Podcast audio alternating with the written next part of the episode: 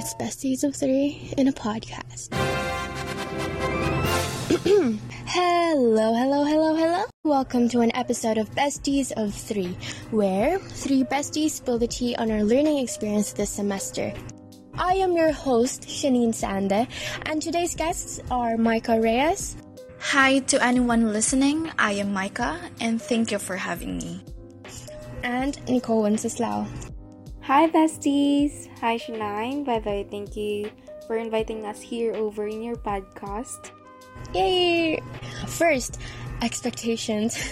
Personally, I had really bad expectations for E-Tech because we didn't have E-Tech in the first semester, and all my friends in ABM and STEM would constantly complain about the tasks.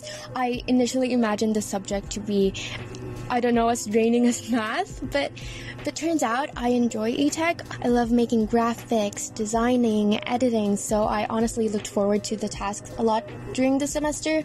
It felt like a grounded space to just breathe and be creative, you know? How about you, Micah? What were your expectations?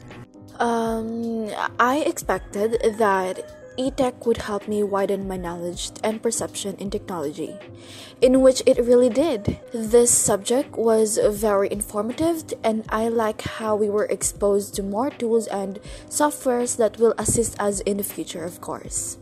And you, Nicole, what were your expectations? So, while I expected that I would be provided with the opportunity to learn and discuss the concepts in this course in a way that I can understand and give adequate feedback on my abilities in order that I can apply this knowledge and achieve my goals. And also, after all, E-Tech is not mainly about the material taught in the class, it is about learning, sharing knowledge, experiences, and also interacting with the class. Am I right, or do you even agree with me?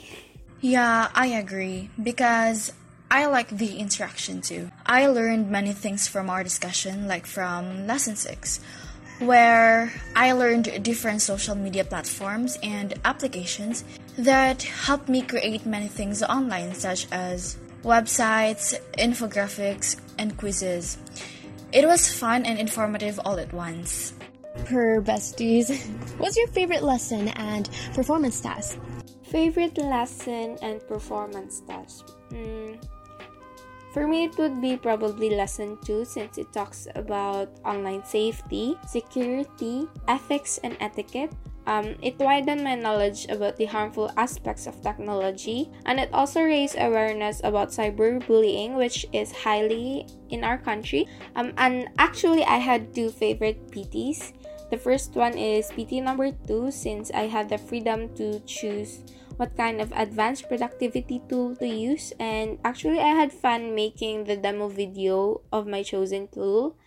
I guess at the time I was doing hyperlinking in Canva and also the second PT is PT number 3 because it was an infographic about ourselves and it gave me the chance to open more about myself to my classmates and for them also to know me more.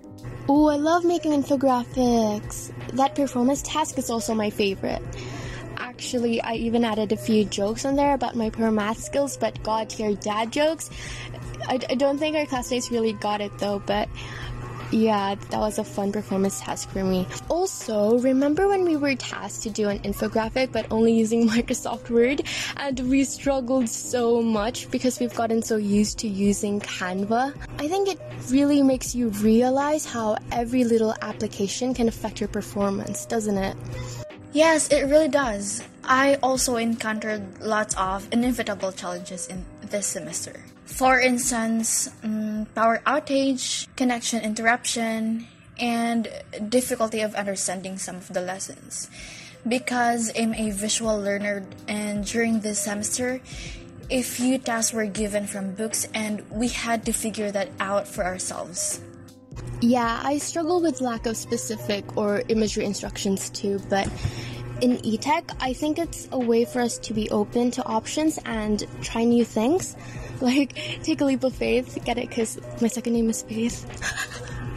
but you know, it's also to see what softwares best suits our expertise since there are a lot of choices in our books. But then again, sometimes MLibro takes forever to load and, and it's annoying. Exactly. I think we all struggle with that. For me, it's also hard to try using some collaborative tools in making projects, although it looks easy for other people, but for me, who's not a techie person and who also hates to explore the internet, it's kind of challenging and frustrating. How did you cope with your struggles? Well, I tend to explore more now on the internet and try some other collaborative tools and such. I try to do research on how to navigate the said tools and apps before trying them, so it will be way more easier for me the second time. How about you, Shanine? My coping mechanism is just to go with the flow. As you should, bestie. yeah. Well, I think that's the end of our episode for today.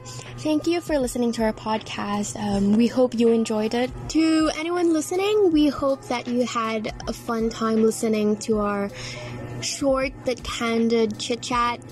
Thank you so much to my wonderful, beautiful besties, Nicole and Micah. And, ma'am, if you're listening, we want to thank you for a really fun semester. You were a really good teacher, and interacting with you was also really fun.